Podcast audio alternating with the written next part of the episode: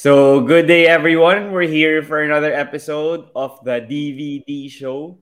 So, for today, we have a former Ateneo Blue Eagles courtside reporter, and currently, she is a PVL insider and also an AVC insider for um, Signal TV. So, I'll now welcome here to the DVD show, Frannie Reyes. Thank you for joining me here on the podcast. Yeah, thanks for having me. Excited to be here.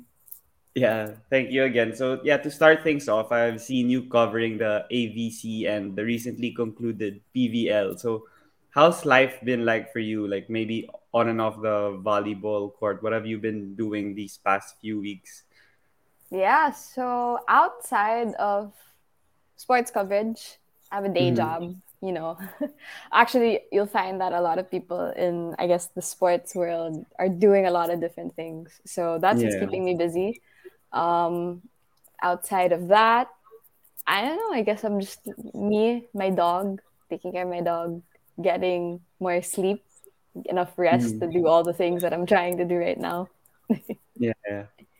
Yeah, that's great because yeah, I heard and I hear in the interviews that people that work yeah, in sports they try other things. So sometimes their course isn't even related to like being on behind the mic and covering the games, but yeah, they use there's like their passion talaga to be in sports. So what would you say is like the reason then that people try out these new things and they and when you're in that industry they also have other stuff that keep them busy? Yeah, well, I'm one of the people who didn't take any course related to sports. I yeah. graduated management economics in Ateneo. So mm-hmm. for me, what drew me into sports was really I grew up um, watching the UAAP with my family. Mm. It was something that we did every weekend. So that kind of started my interest, you know, um, more than I guess like international leagues or other sports. It was like that sense of community in the UAAP that really drew me in.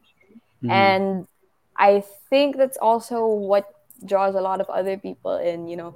You don't have to be an athlete to be in yeah. the sports. You know, it's everyone's a spectator really.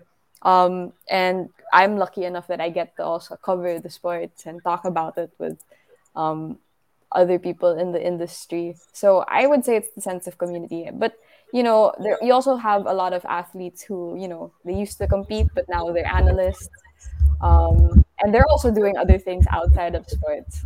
So mm-hmm. it's really interesting when you talk to people about their lives outside and you find out that oh my gosh everyone's doing something but mm-hmm. at the end of the day we're all covering sports because we're all passionate about it mm-hmm. How about your opinion on like people there are people that would say that you know the they know the traditional jobs that the way where you where you work like 8 to 5 in a job but like when you work for sports diba like you're on call like kung kailan may game or kung kailan may kailangan i-cover, kahit anong oras yan, like you need to be there. And sometimes people don't get, like I'm pretty sure you know that there are people that don't get it that you earn a certain amount of money for like the work you do, not necessarily the time you work. How would you explain to the people that you know having this new uh, growth of like content creation or like broadcasting that you could still have a your own niche and your own like way to earn a substantial amount of income and live your life? Yeah well hmm. I would say it's also a lot of it's very much the growth mindset that's important right um mm-hmm. when there weren't any sports i still wanted to be you know involved in sports so i found opportun- opportunities in producing um, a bit of sports writing. Um, oh, okay, yeah. When I couldn't be a reporter um, yeah. in the UAAP, I was taking pictures and producing videos on um, in the arena. So, you know, you can make a living out of sports, but at the end of the day, it's really, you know, what makes you happy. You know, are you living to work or working to live? Like, mm-hmm. all it's it's about that mindset of like growing um but also like having that balance within yourself and in your life people yeah. are also very like-minded in the sense that you should have that balance mm-hmm. so they're very supportive if you want to take a break or if you want to try other things. Um, you're not restricted to just you know what you started out as, and everyone okay. tries to give each other like more opportunities also. So um, you know, you're never again going back to that sense of community. You're never alone in sports, mm-hmm. and people genuinely to succeed in the industry. Oh, okay. Yeah, that's great to hear. I mean, that's like the dream for me. Like after I graduate or now, like I got an opportunity to work in sports. But yeah, I also hear from others that they are able to try out other things. Like my course is business management, so I could do something like related to it, even if I pursue my passion in sports. But yeah, you mentioned earlier that you love the sense of community in the UAAP, which made you fall in love and try to apply to be a UAAP courtside reporter. But like before that, were you like an athlete or what like gravitated you to sports and you know you be able to have this love of being able to uh, tell the stories of the players on the floor? Yeah, um hmm.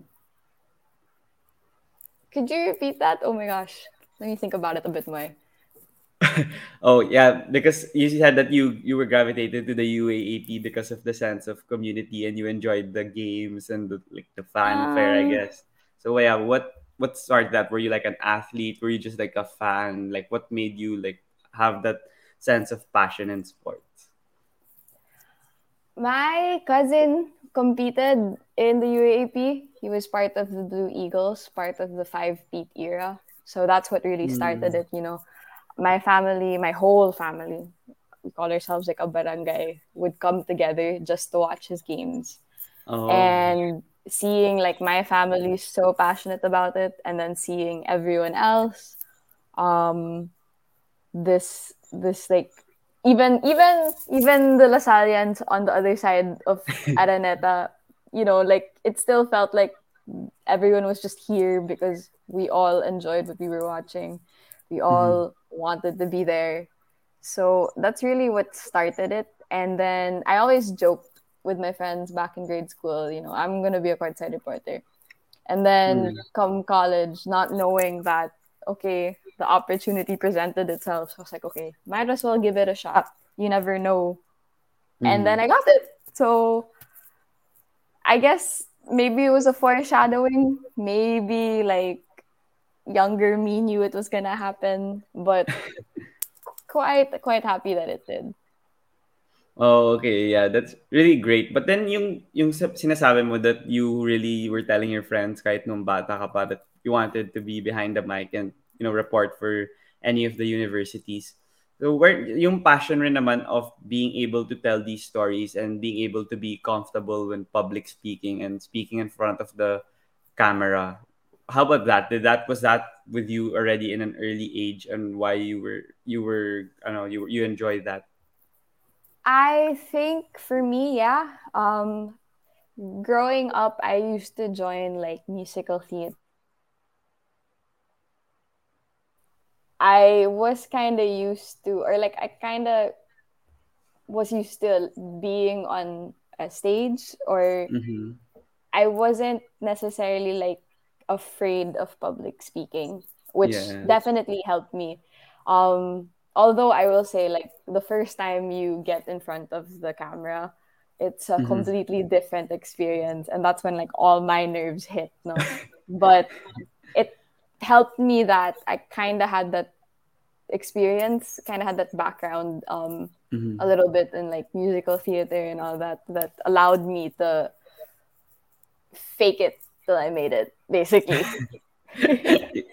yeah, I, I, I hear that line from the people that were in that in the you know industry and they tried out for the UAAP court side. But well, how about you? What was the process of finally you know sending that application until you you made it already and you were announced as the courtside reporter for Ateneo in season 81 and then yeah, 82? Yeah, so I remember one of my friends who was a manager at the time for the basketball team messaged me. He said, like, why don't you just try? Like it's now or never. Mm-hmm. Um, I was a junior. I was ready to do my junior term abroad. Oh, so okay, in yeah. my head, it was like, okay, if I don't get this, it's fine. I'm gonna spend yeah. a semester abroad. If I do get this, um, going abroad can wait. And mm-hmm. then it was a process, I guess, of me relearning the game. So I'm not mm, okay. like watching all those years. I wasn't very like about the technical side of things. But yeah. now that I would have to report about it, I made sure I studied all these things, rewatched old um, UAAP clips, rewatched the former courtside reporters. Mm-hmm. Um, that definitely helped me. Um, I remember we took a diagnostic test to test us on our basketball knowledge, um, oh. which is kind of funny. And yeah. they even asked us questions like, "Who are three key players in your from your school?" And oh, then we'd write that down, and then they'd have us come into a room and be like, "Okay, why'd you put these three names down?" So it's really like a test of not just your basketball knowledge, but also maybe your UAAP knowledge. Yeah, yeah. Um, and then after that, we're like several rounds of. I can't remember the homework that they would give us, but it was like several rounds that we had to go through, like workshops and then screening and then I remember mm. when we thought we were gonna hear about who the new courtside reporters would be, they decided like, okay, we need more help. Can you do a, another report on like one of the um, ongoing games this weekend? Oh, blah blah blah. So it was really like mentally, like you had to be mentally strong, I guess, because like, oh my god, if you really want this, you have to keep going, you know, no matter mm-hmm. how tiring it might be. And then I was lucky enough to be part of season 81. I remember for season 82, there was like a switch to more, okay, we want the courtside reporters to also do um, video content. Mm-hmm. So if you're familiar with like the season 82 vlogs, um, yeah, that one on YouTube. Me, yeah, yeah, yeah. So for yeah. me and my batchies who came back from season 81, yeah. they asked us to um, create vlogs also, and that yeah. would be like our test to see if we would ah, make okay. if we would pass for season 82. So I remember I went but tomorrow to the I asked the basketball team if I could like go to one of their practices and I was like shooting them and they were like, What are you doing? And then I saw the volleyball girls too. So I was like, I'm gonna shoot you guys. And they're like, What? You're vlogging now? It's like, no guys, come on, it's for you, AP. You gotta help me and yeah, I I guess I all my years of watching YouTube um, have helped me in order to like make a decent vlog, and then the rest is history. Yeah, you mentioned about the grueling process of having all those rounds, and they made you a lot do a lot of requirements in order to find that position of being the courtside reporter. Wala lang kayong makukuha. So do you think that it would would it be meant for everyone? Like some people would, you know, feel tired about it or mawala na sila ng gana to pursue it. But like for you also, like what what was the passion? Was that like the passion talaga with the UAAP that what kept you going and have that, you know, mentality na I'll try, keep trying until, you know, sabihin na nila wala na or sabihin na nila that I'm already part of it? I think everyone has their own reason for joining um, everyone has their own reason for wanting the position, no? But for me, it was definitely that like goal to like be a part of the UAAP somehow. Because like I'm not an mm. athlete, like there's yeah. no way you could see me like on the volleyball court. But I really, really wanted to be a part of it. I remember back in either 2008 or 2009, it was the back to back of Ateneo. And then I saw mm. Jessica Mendoza like on yeah. the court when Ateneo won, and I was like, okay, I wanna, I wanna experience that. I wanna mm-hmm. be a part of everything that's going on. So mm-hmm. I always had that goal in mind. Um, for some, if you really want it, definitely you have to work for it. Because I know some people who kind of interested in it, but then yeah. they didn't even like take the time to like study the sport or mm-hmm. understand like their school's team and mm-hmm. that you know was to their detriment because then they weren't able to um, you know make it through the rest of the rounds so yeah yeah yeah you have to be dedicated to it, definitely. Mm-hmm. Yeah, that's that's great that you really have that you know inner uh what do you call this like your inner desire of why you wanted to be in the UAAP and yeah even yeah me the, I talked to you about earlier that I also wanted to want to be there and hopefully by this time this is out. That got in there. But for you since you applied for a UAAP and you got the job and what was your first reaction when you found out? Like was it through a call through an email and like did you tell your friends did you tell your family that you were happy since it's been a dream of yours?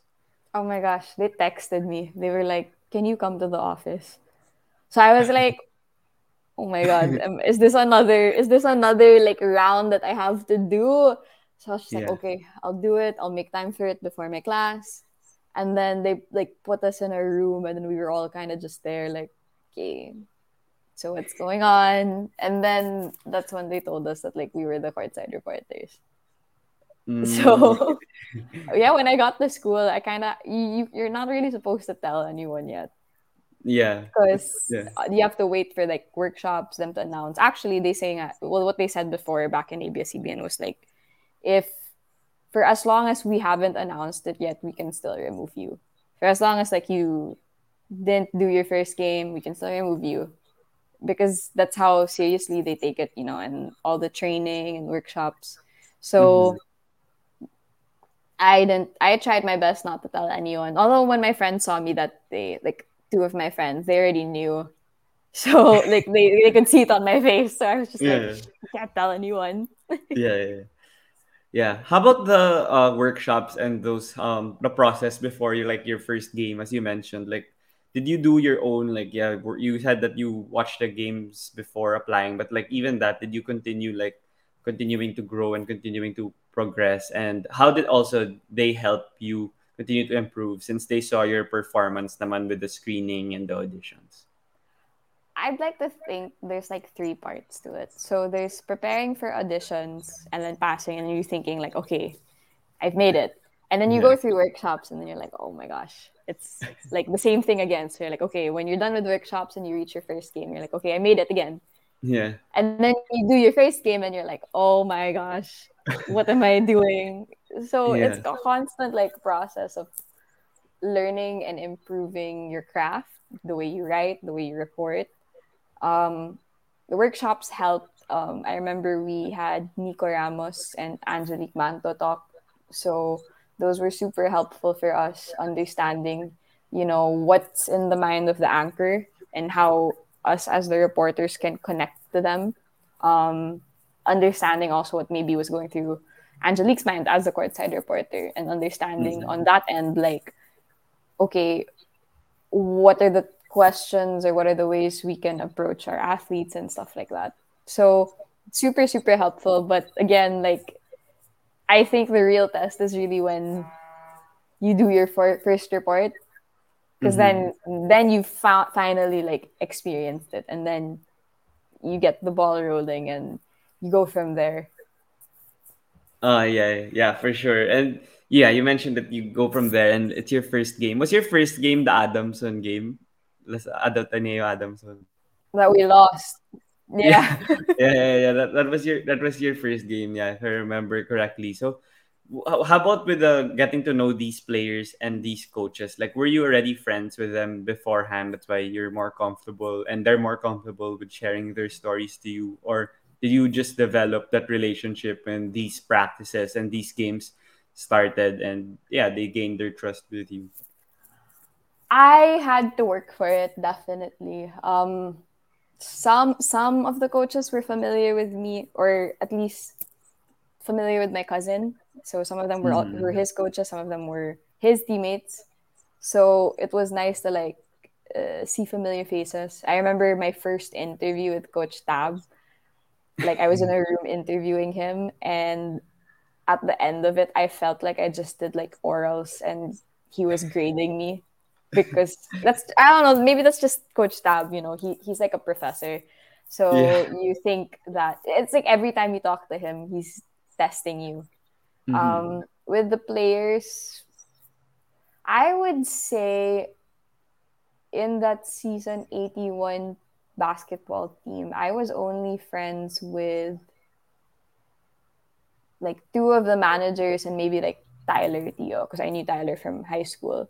So oh, it was really okay. like a challenge of how do I make sure that, you know, these players are comfortable enough to share um, with me like their stories, share um, their thoughts, but also, you know, making sure that they can trust me enough not to say anything, you know, bad about them or something that they don't yeah. want me to, to, to talk about. So it was a lot of um, I was pretty diligent, like attending their practices, um, making sure that I was there also uh, after practice, after practice dinner. I rode the bus with them, anything that, you know, just so that they could see that, you know, I'm sacrificing my time too and I'm tr- doing what I can to like not get mm-hmm. close to them, but to yeah. get on a level where okay, we can be friends and they can share all these things with me. And then with the volleyball girls, admittedly, I was more intimidated by the volleyball girls. Um, oh, with the basketball team, with the basketball team, because it's like okay, this is like something I'm familiar with. Where the volleyball girls, it's season 81. They had a new coach, so Coach mm. O. Um, it would be Bea's last year, Maddie's last year, so they had a lot riding on yeah. that season. So coming in, like I kind of already knew just how much the season meant them. I mean, the season, the UAAP means a lot, of course, to the athletes, but there was a different pressure, I guess.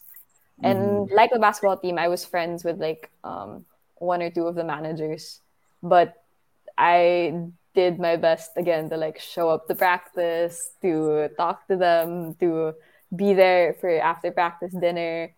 Um, and yeah, just really like showing them that I'm going through it with them also.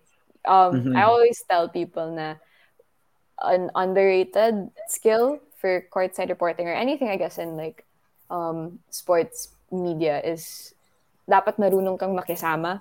If you yeah. don't, if you're not willing to like adjust to how people are, they're not going to be comfortable. yeah, you. they're not gonna adjust to you.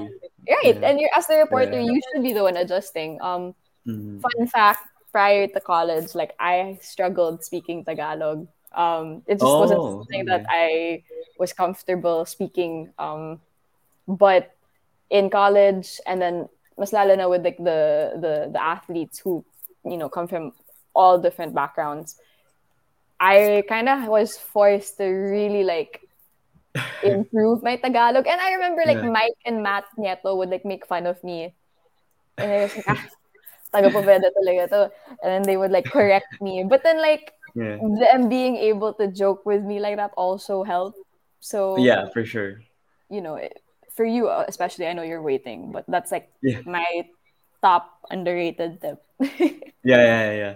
I understand, and I could see naman while you were saying it, and I was thinking about like why it's important, and yeah, for sure. And even if me, I know at least a couple of the players now because of the Lasallian and the podcast. Like, I still it's still different if you're the one there, and you're mm-hmm. the one helping them. Even if now it's kind, I don't know if it's still different, but correspondence different from courtside because I guess of the pandemic. So yeah, it's a different atmosphere. And you mentioned a lot about also I like about the time that the part where you said sacrificing your time. So maybe you could elaborate on it and tell the audience on how strenuous I guess or grueling it is also to be uh, courtside reporter since syempre yung practice nila hindi naman nakadepende sa'yo and what if you have yep. you want to hang out or you want to have an org activity like you need to go to them and be in their practice so how was it like for you academics leisure time and then courtside admittedly I had to sacrifice one of my orgs because it just wasn't doable anymore. Yeah. But um these athletes train like twice a day, every day. Um mm. it's rare that they have day offs, but like I'll be there with them. Like I don't attend their morning uh trainings because I'll try to I'll try to move my classes to the morning if I can. Mm-hmm. Um so like from six to nine, I'm with the teams. eating dinner mm-hmm. with them. Sometimes I get home at like 10 or 11. Um, wow. yeah. And not just that, like the schedule of the games. So it's Wednesday, Saturday, Sunday, right? Yeah. yeah, yeah. Um, but on Wednesdays, the games can be at four Any, or at two, two or yeah. season 82, there were three games on Wednesday. Oh, yeah. So, Their morning. Mm. Yeah, I had to, you know, work around my schedule and figure out how I could make it work because I'm not an athlete nor am I a mm-hmm. manager, right? So mm-hmm. I also had to like prove to my profs that like okay, I'm still taking my classes seriously. Um, I might miss this one, you know, like really explaining to them and really making sure that they know that I'm on top of things. Did help to have like teachers mm. or profs who were UAAP fans. So that was like helpful to me. But yeah. at the end of the day, you know, when you take on the courtside role, you're understanding like the responsibility and you have to honor that responsibility. Um, you know, the the league, to your teams, but in the first place, why you're in the league is because you're a student. So you have to honor your studies first too.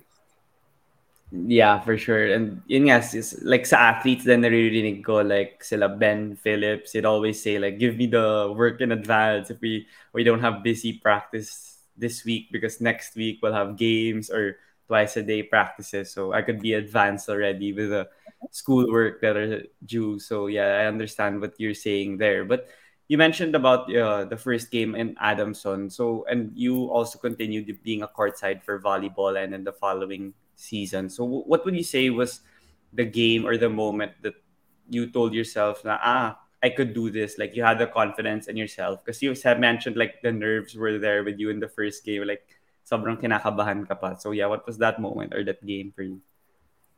Oh man, I don't know if I could go back to basketball season 81. That feels so long ago. Um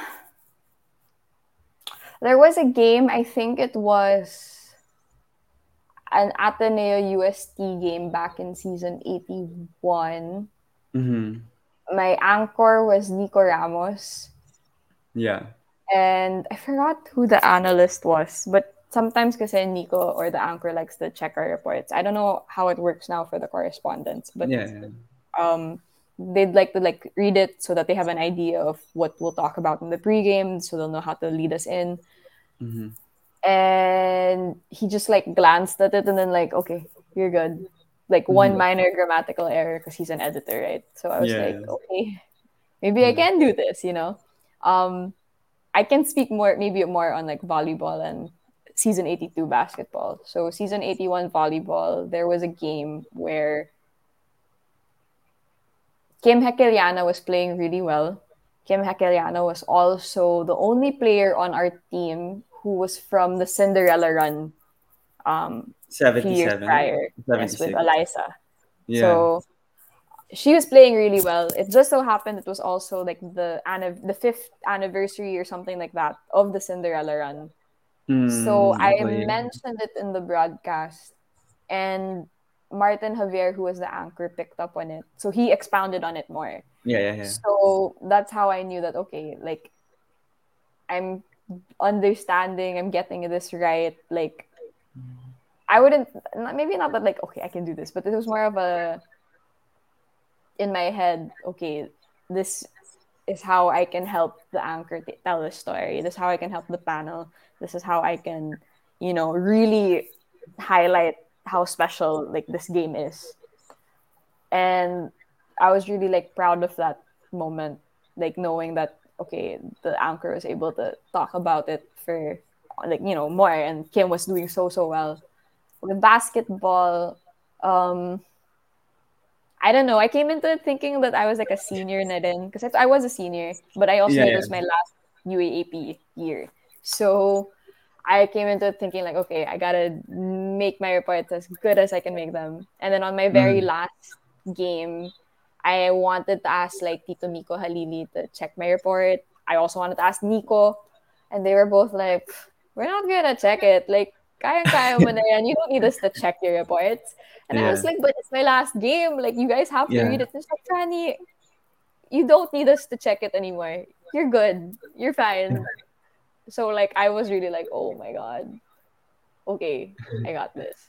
Yeah. And I guess you have those aha moments during games. Um, mm-hmm. when I did volleyball, for, when I did PVL, um, I think it was the Creamline.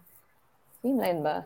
It was the Creamline versus PLDT game in Ynares Antipolo, and I just so happened to be no no no who's playing well. I think it was Del Palomata and Tots Carlos from opposite teams playing really well, and I had like great interviews with them, so I was able to like really like talk about them for the game, relate you know their personal stories to what was happening, and like direct Al told me like, "Hey Frannie, good job on your reports," and mm. those feelings are always.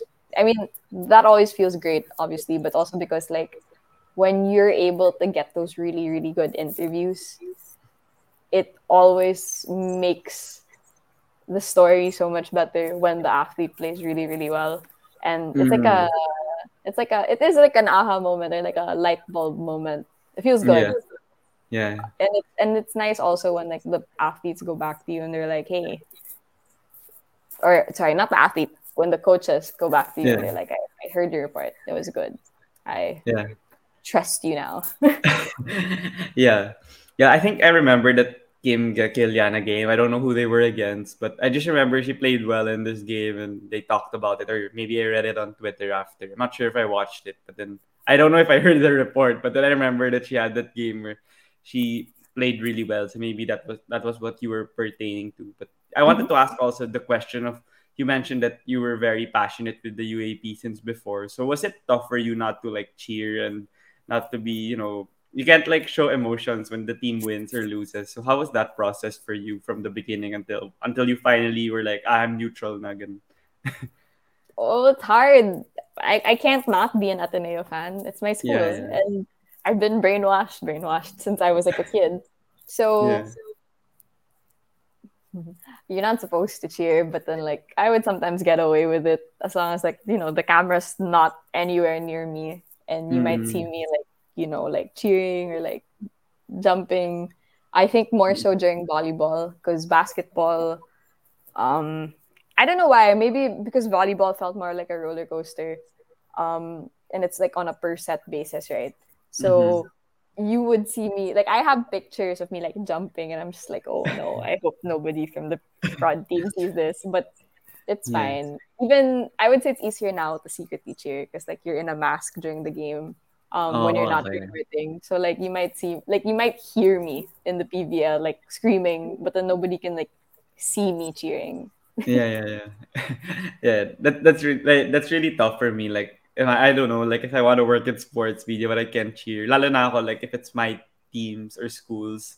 I just like start shouting here and at home. Yeah, I don't know if the neighbors could hear. My my struggle the first few games was I always look too serious or frustrated. Mm and that's mm-hmm. just how i am when i watch games right i'm not like smiling an entire game right yeah. like i'm sure you can relate like when you're like mm-hmm. frustrated mm-hmm. with the players or like you're really into it like that's your face and they're mm-hmm. like Frannie you have to smile when you report you're mm-hmm. too serious you're too frustrated looking you're just like oh shoot okay i'll fix that it was and that was like a conscious effort but i mean maybe for me, uh, I think it does help to be a fan of the teams you're reporting for. Um, mm, in the sure. PVL, it's fun because like I'm a fan of each team, but mm-hmm. especially in the UAAP, when you're a fan of the school that you're reporting for or the team that you're playing, you're reporting for, it makes you more. I think it makes it easier for you to ask questions because uh, you mm. know what questions yeah. like the fans would want to know. Mm-hmm like okay as a fan this is what i is who i would like to know about it could work for your for your um to your advantage rather yeah i i agree and when you're a fan because uh, when you're a diehard fan of these certain athletes or these schools or teams like you have this certain curiosity of what what you want to know so like you put yourself in the fans perspective hmm what do i want to know about this player who might play well next game or was a great matchup next game and he, he or she might flourish. So yeah, I understand that point. But you, you also mentioned nga you, you mentioned a lot about basketball and volleyball, and during your time, it might have been uh, easier because there's more like leeway between the tournaments. But like last uh, UAAP season, uh, nag-overlap pa nga yata yung volleyball and basketball. So how was that adjustment for you na ilang weeks yun or ilang months yun na puro basketball players or basketball concepts or lang, lang yung inaaral mo and then sudden change. Oh everything's volleyball everything's volleyball related. So how how did that how, was that easier for you or harder for you?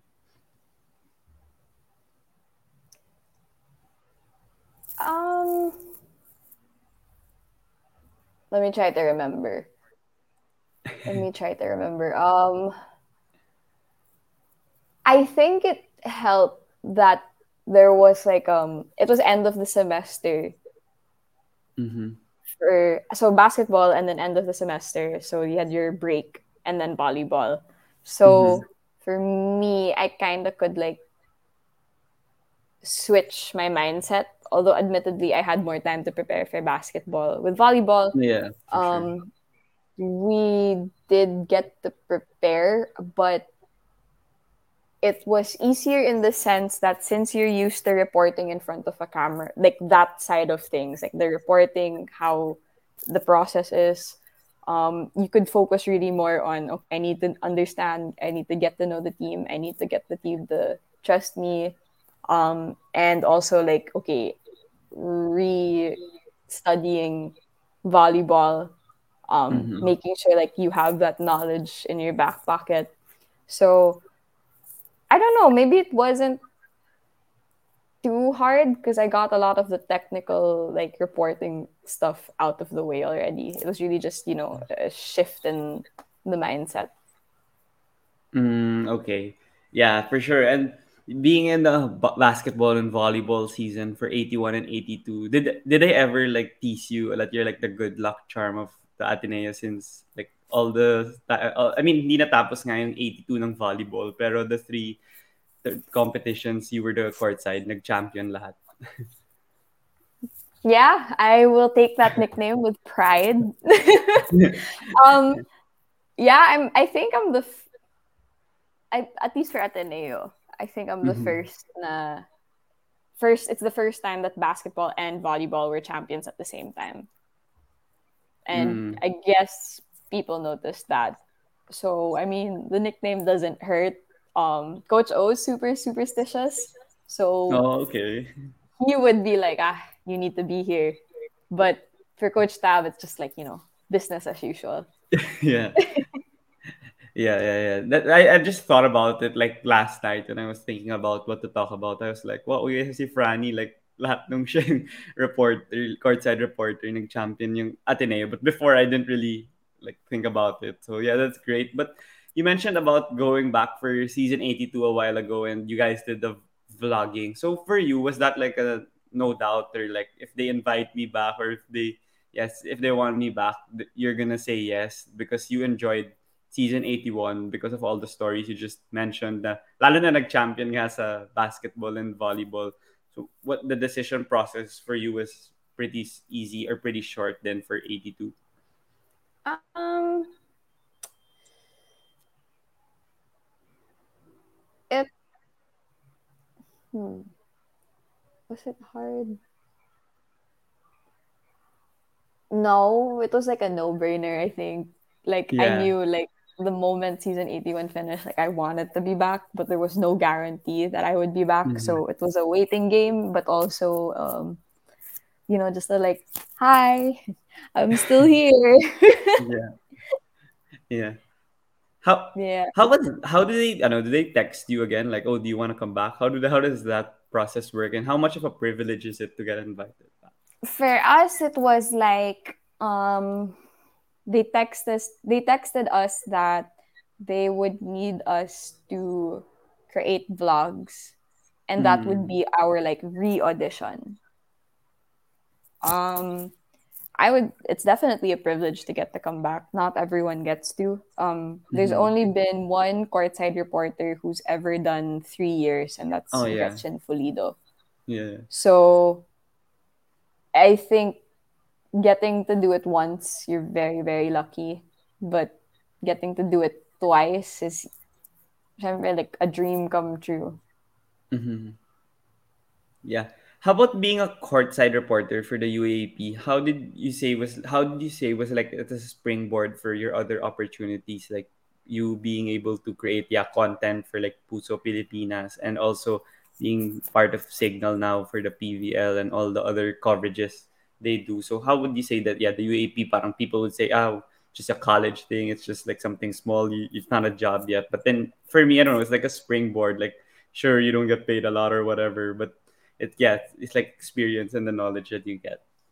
I would still say it's a job. You have to apply for the BIR. So oh, okay. you know, you get yeah. taxed. But yeah. um it helps in the sense that you join the community and you're now part of the network um, mm-hmm. and you're able to find mentors so i was always i was i would reach out to like my mentors during the pandemic um, which was a tough time because like there were no sports i thought i was going to do sports um, couldn't find a job at the time mm. so i was reaching out and like I mentioned earlier, everyone's very supportive of your growth and everyone wants you to succeed. So one of my mentors said, you know, you've always had an eye for producing. Why don't you try um, producing with Puso Pilipinas? So in Puso Pilipinas, I was guided by, um, at the time, Clev Mayuga and Deneen Cruz,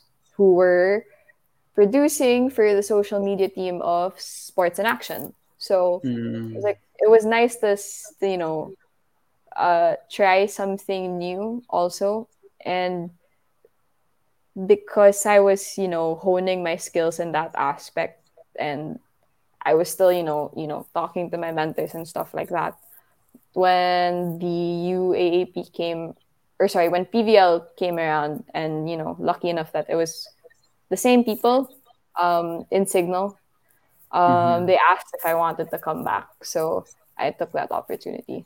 Well, actually, I didn't take it the first time they offered because I had already committed to covering the UAAP with Puso Pilipinas. So, oh, okay. but you know, mm. all in God's timing that you know they asked me if I wanted to do the invitational. So, yeah, yeah, it's great that you you were talking about Puso Pilipinas and what how did that start? Like, what do you, what do you see? What do you hear about? Like, because people see it as like content. They like the IG posts and they learn more about the sports. But how would you say that uh page started? I don't know what you call it, like the page, social social media page, or the content creation, and how has it grown now? And because in like in the UAAP, like when you're in the media area, like I see you there, and then I see you after the game or during the game, you get to post these photos that you were or these snapshots that you were able to take during the game? Yeah, um I'm not too sure about how it started, but it mm-hmm. was really created, I guess, to be like a safe space to for for us to like do, you know, to try out things that we wanted to do in terms of like media coverage. Um back in the pandemic, it was really like there was a an absence of sports content, right? So mm-hmm. we created like originals. Um, one of my favorite detox was like we'd oh, have yeah. two athletes talk to each other about like yeah. a random question, right? And it could be anything from like women in sports to uh, what's your biggest what if. So mm-hmm. those that was really nice because we got to know the athletes on a more personal level. Um, it was also nice for me because like I got the speak to like some friends, some legends in my eyes. Yeah. Um, so there's a lot of relationship building in that aspect. I also got to work with Gretchen Ho on Gretch X. So mm. that's how it started. And then as it started to pick up more steam, I guess, mm-hmm. um, we started, I guess, expanding the type of content we were doing. So more now now with more sports like live coverage. Um, mm-hmm. I remember during the UAAP we did a mic'd up, so like I would mic up like different like sports personalities Yeah. watching the games. Yeah. Those are super Yeah. fun.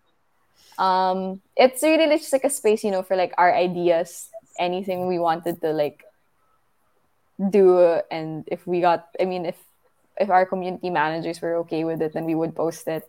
Um, and then they Mm. allowed us to really like um, try new things. So I was covering the UAAP live, thinking that I would be doing more like producing, like mic'd up.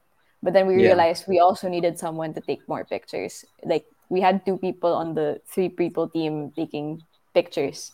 Mhm. So I was like tested in that regard to figure out how to, you know, take good pictures of the people watching the games, of the fit, all of that.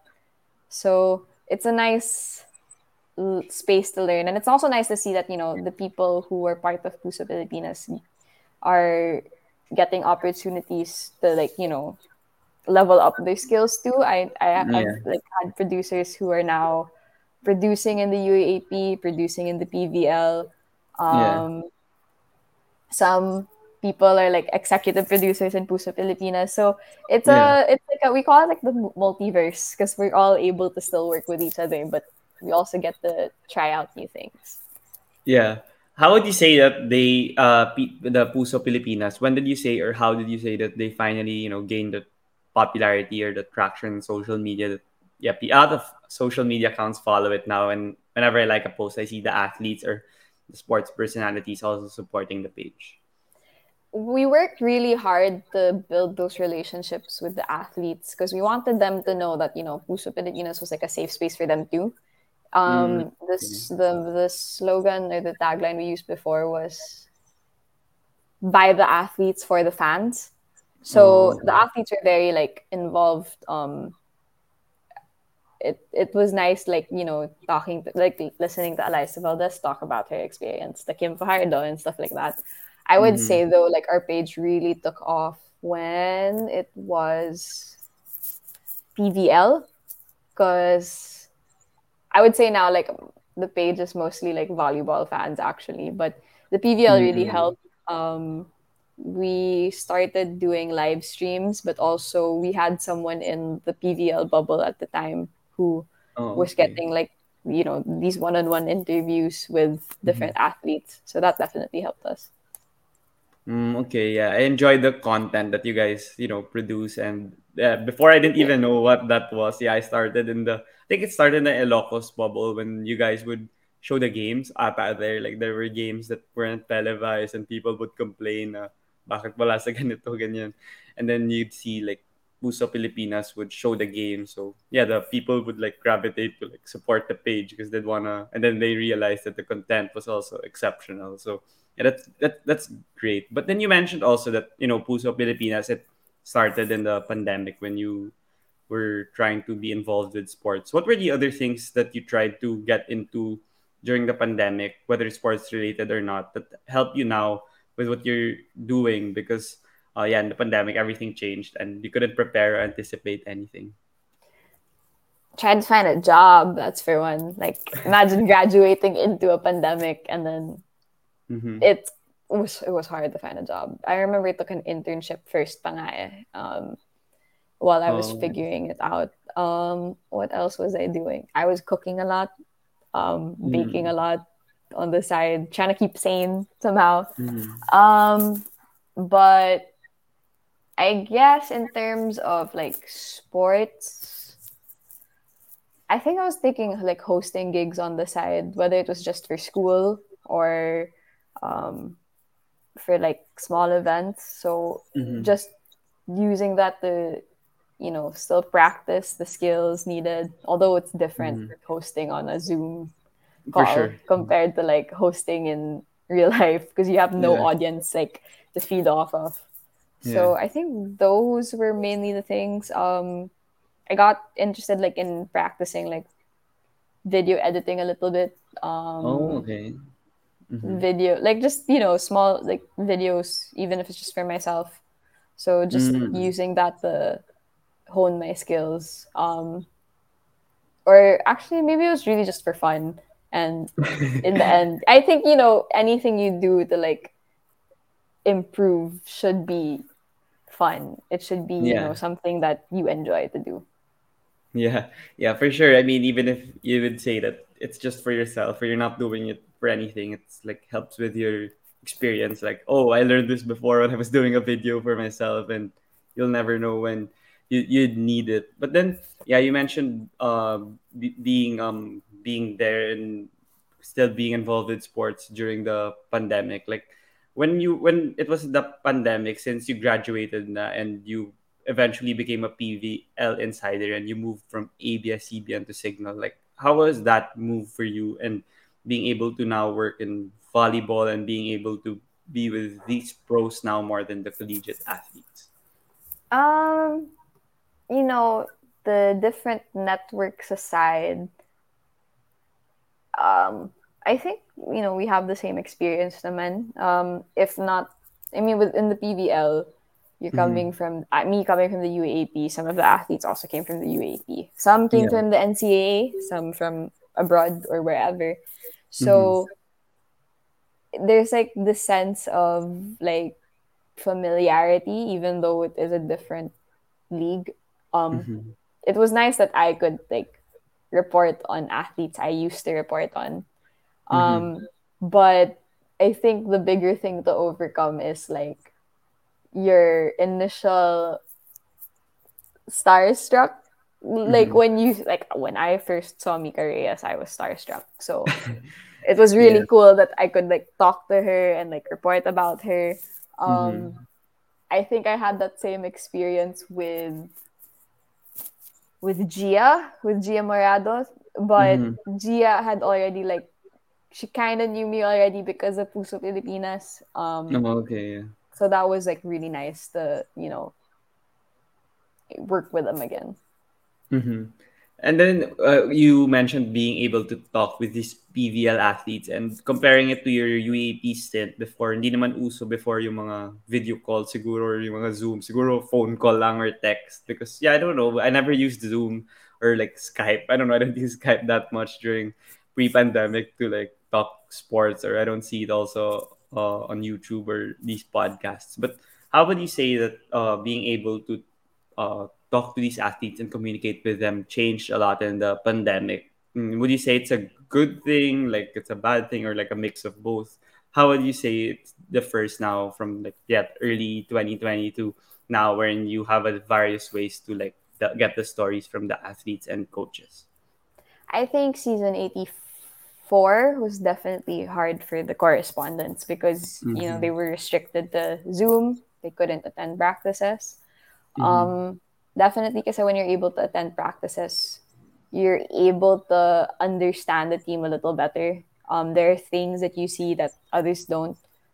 Um, in the PVL, I guess it's I mean, it's easy that I, mean, I don't get to go to their practices, but Mm-hmm. since they are pros, they're not so shy now when you approach them for interviews.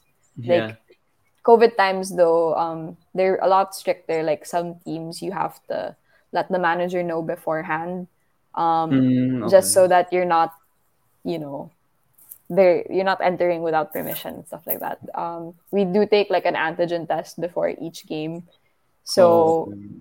just to be safe because we're the ones interacting with the athletes, right? So we don't want Mm-hmm. to be the reason that they might get sick or something like that.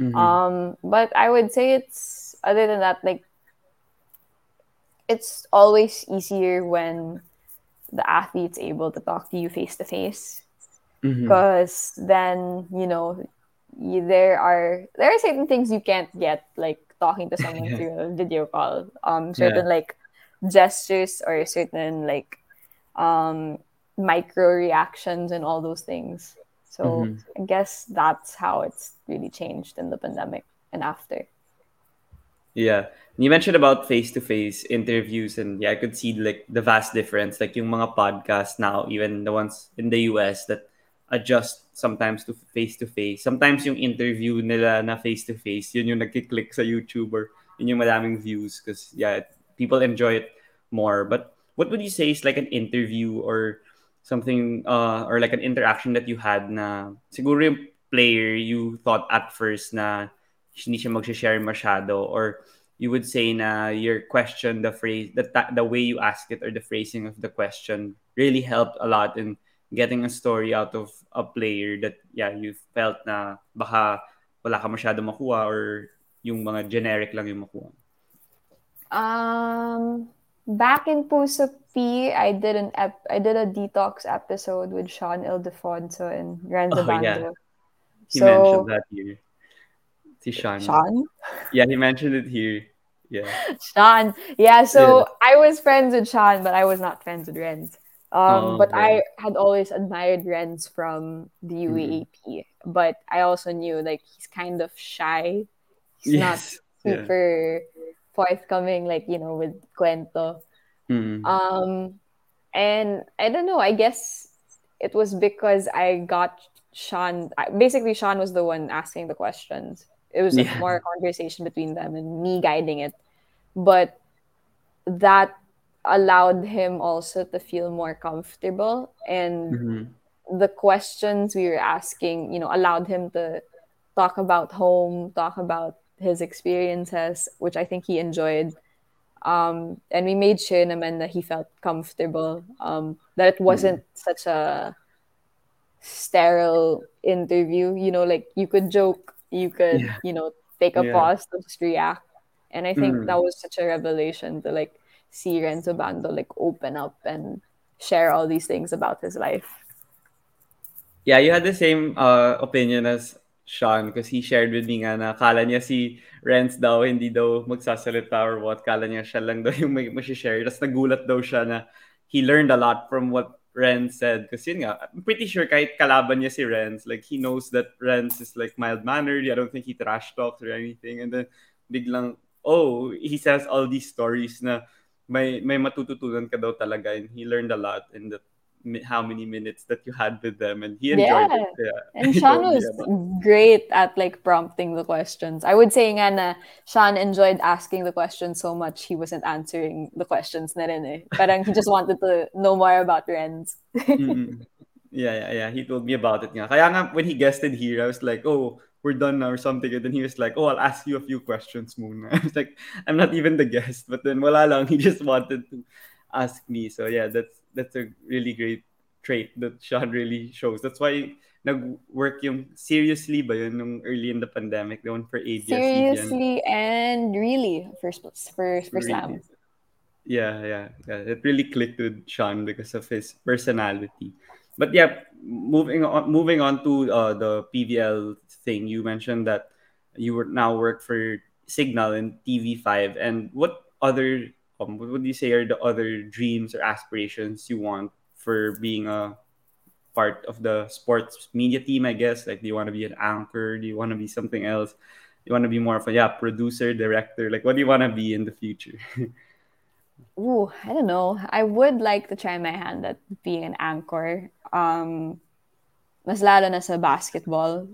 Like, oh, okay, yeah. I feel like that's something that's not really heard of yet, unless you're, um, unless you're Bea Daez. Yeah, yeah. So she's she's the life peg at the moment. She also Mhm. works a day job. So Mm-mm. um, yeah, I guess trying the anchor role is another step.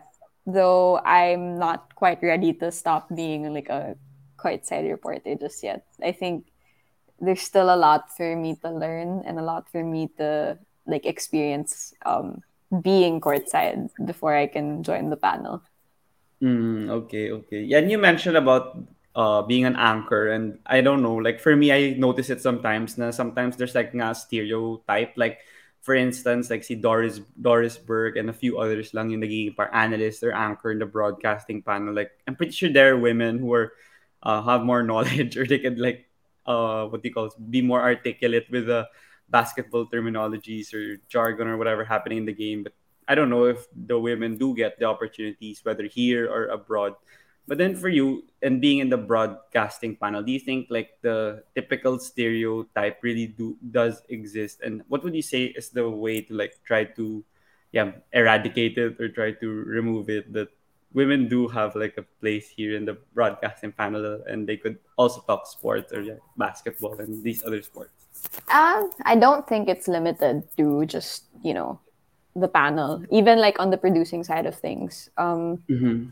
But what's nice with the people I work with is it doesn't really like matter if you're a guy or a girl. They give you the opportunity, and I've met some like really really great like women producers.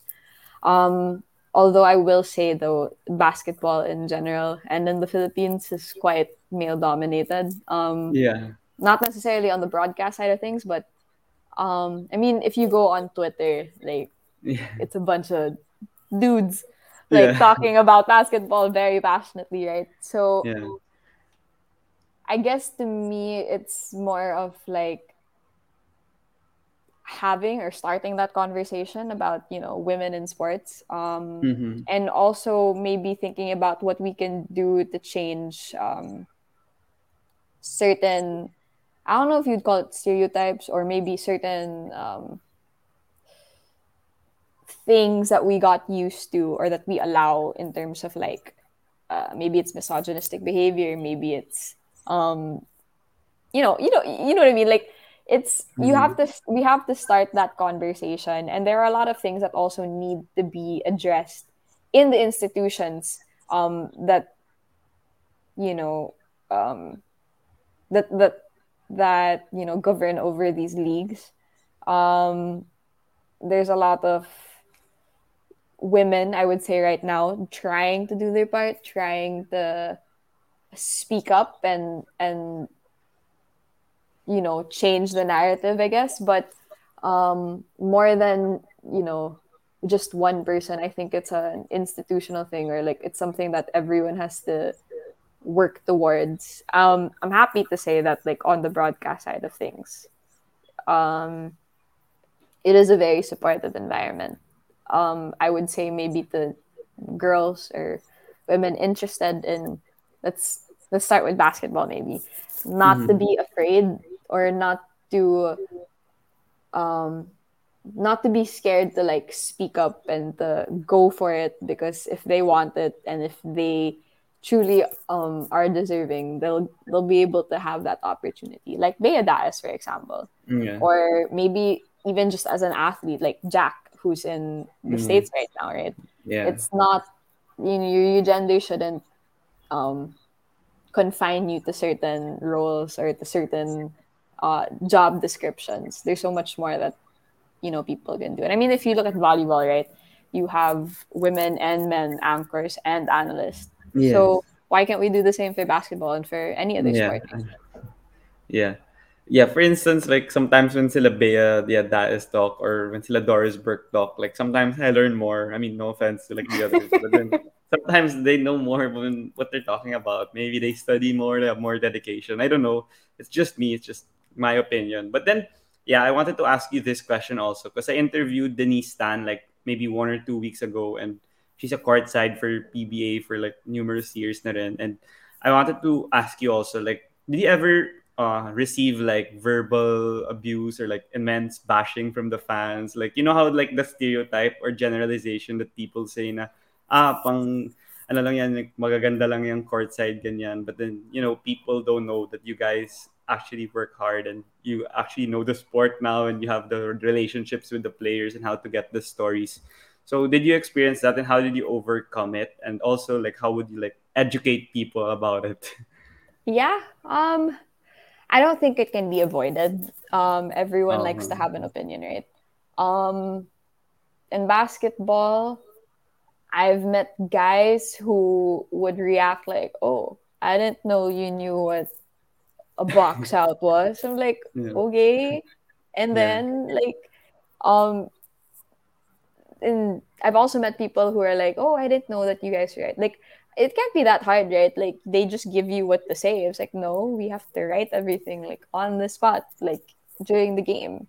And mm-hmm. if you don't, then maybe you're not that good a reporter because how are you reporting stuff that's that's you know mm-hmm. timely? Mm-hmm. But um there are all kinds of like bashing that you'll receive on Twitter. Like I've heard like people comment on my appearance or the, the way I talk yeah, um, I don't like um, those stuff. Yeah. It comes from like all angles, right?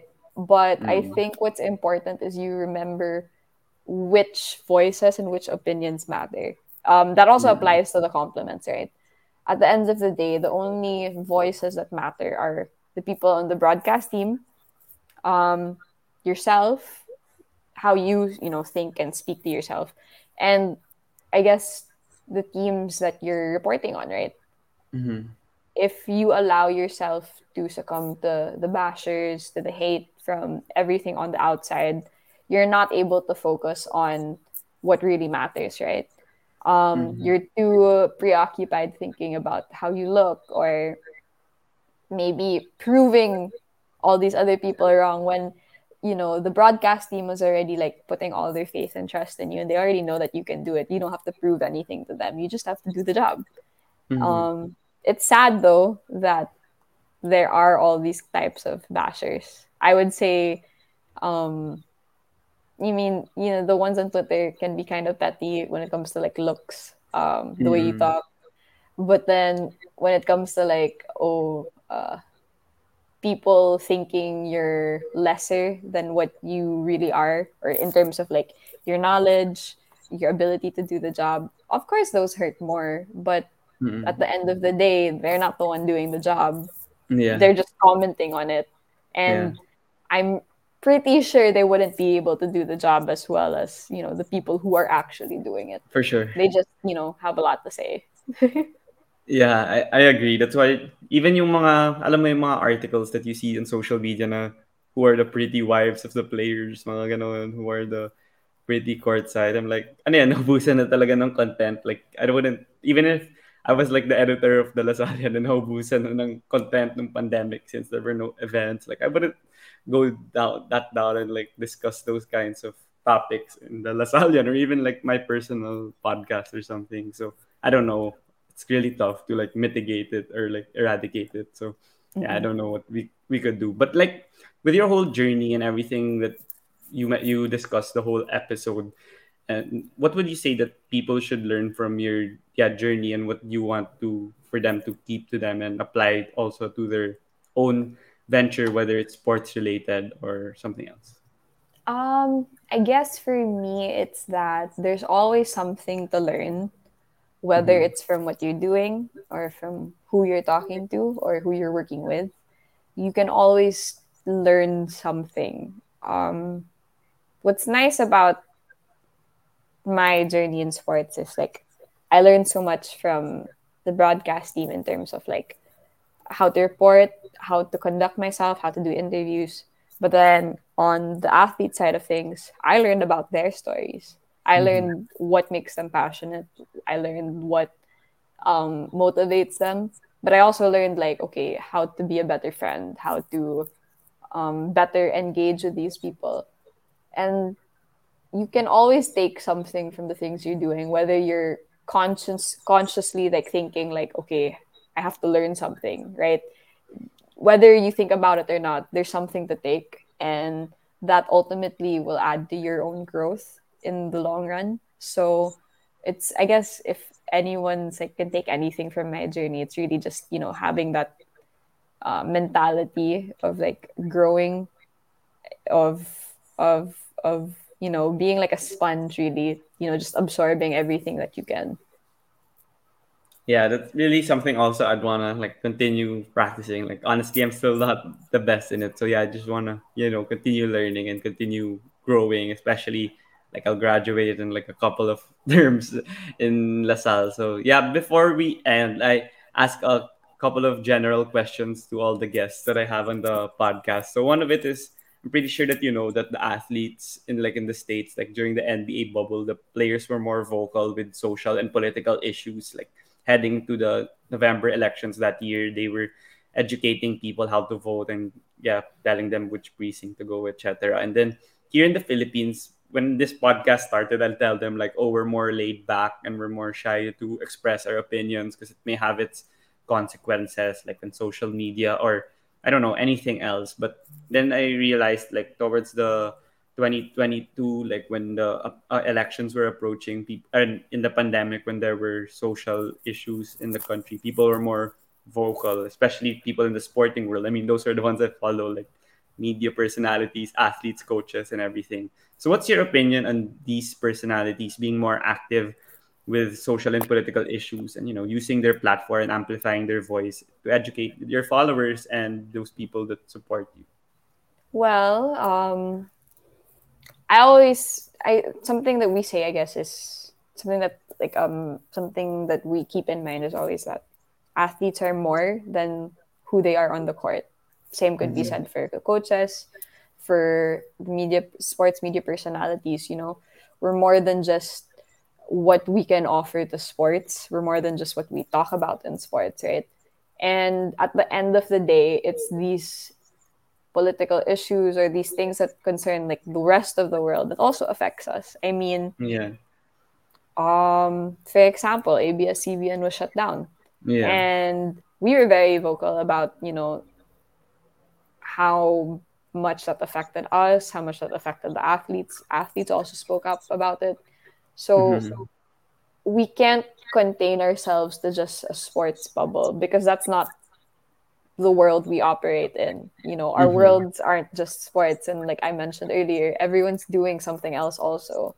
Mm-hmm. So aside from like sports, you know, we're we're people first, we're Filipinos first, or you know, you know what the things that happen to our country, the things that happen to I guess the planet, those all mm-hmm. affect us, and we wouldn't be able to do sports or be passionate about sports if we weren't, you know, talking about or concerned with everything else that's going on. Yeah, for sure. That's why I admire like the people that you know they show not necessarily like you show the candidate that I support also or something, but like more of they educate the people why it's correct or what the platform is and what they want to pursue if they win this election or whatever. So yeah, hopefully the people get to gain more knowledge and you know not believe in like the trolls or something. So yeah. So for the next question, if you had the opportunity to have dinner with five people, dead or alive, who would you invite? oh my gosh. Um wait, okay, okay. Naomi Osaka, that's one. I think she's really mm. cool. I really liked her documentary on Netflix. Yeah, same, same. um, oh man, I would like to have that's one. The second person would be. Uh, probably Kobe Bryant. You know, mm-hmm. that's he's a different beast in itself, right? Yeah. I would like three more people. This is hard. Um, who else? Three people. Anyone like you can make it like people from the 1800s, 1900s. anyone, national heroes, whatever. I had an answer for this before. Hold on. I would also like to have dinner with. What's. Um. I would like to have dinner with Audrey Hepburn just because I think she's really interesting and I like her old movies. Um, two more. Hmm. would love to have dinner with my Lola. Uh, she passed away back in 2020, so would love to have her cook again and like eat her food. Mm-hmm. And then I guess hmm. for the fifth person, I mean, we just talked about it. So maybe like I would like, you know, regardless of your political beliefs, but I would like to speak to like Leni Robredo because oh, okay. I think yeah. it would be interesting to like understand also everything that she went through um running for the 2016 elections and then her term yeah. and then running for the 2022 elections. I think that's just there's a lot to learn from her but also to really understand everything that she went through, you know. Yeah, it's a great list for sure. And yeah, people would say nga funny answers like uh Hitler or something like they don't want to know like what kind of mindset that guy had during I'm I'm I'm good. No, no thank you. Yeah those are the funny answers that I remember because it's not like one person just said it. It's a lot of people that said it so it's just funny. But yeah for the final question that I'd want to ask you so since you know that I invite people through social media and email and anything because yeah, I don't really have that many connections yet. When I started, I just tried to like message anyone. So who would you suggest that I could invite here on the DVD show? You know, that would be a great have a great journey also. Makipas, masarap lang makipagkwentuhan. Have you tried Boom? Yeah, I interviewed him before, like Boom one of the first episodes. Yeah. Boom was really great because like I told Yeah. him back in 2020 that I would really want to work with him again. And he told me like it will come. And then we worked together in Yeah. the PVL and it was like a full circle moment. Um I would say to interview Have you tried RJ Abrientos? Uh, I haven't had I haven't had him yet, but then yeah, I've messaged him before. Yeah, he. I RJ I'd want to interview him also, since I don't know if people know his story and stuff. Calls me ate, but RJ's cool. It's not even that young, not much younger than me. Um, yeah, I would say RJ's one to talk to if you want to get to know more people in sports, like on the back end producing. Um, Oh, yeah. definitely talk to haven't had- maybe Clev Mayuga, or Mm. if you want, you can also try Nina Alvia. She's former UP courtside reporter. Mm. She produced for Puso P. Now she's also producing for the PVL and UAAP. Oh, okay, okay. Yeah, I remember her reporting for for UP. Was she like season eighty? I think season eighty. Season 78 79. Oh, 70. Oh no, because eighty was Agatha, right? Or Yeah, yeah, yeah. Or Oh, okay. who else could you interview? Coach Yuri is quite a school. Oh yeah, I have it. Because he's the San Beda coach now. yeah, he just adjusting with the team. Like I listened to his interview with Migs and he was Migs Bustos and he was like, Oh, I've been with the team for like a couple of weeks long. Like he doesn't know much about the players yet. So yeah, th- those are great suggestions. And yeah, thank you so much again, Frannie, for joining me here on the podcast. And before you go, do you have any final message? Um, not really. No. Um, support Puso Pilipinas. Not actively producing right now, but always showing them love. Um, you can find me on Instagram at Franny Reyes. Uh, Mhm. on Twitter at Franny Reyes with two S's. Um, I guess that's it. I don't know. Support support the people in sports definitely, but also remember that they're people first. So, yung mga bashers dyan, calm down. yeah, PVL bashers. There are a ton. I interviewed Jem Ferrer from Choco Mucho. mm, Ate Jem. Yeah, he she had a lot of a lot to say about it. yeah, that's great. Always. Yeah. So yeah, before you go, is it okay if we take a picture? yeah, of course. Okay, I'll take it from here. One, two, three. Okay, thank you so much, Frannie, for joining me here on the podcast. Yeah, No problem. safe. Thanks for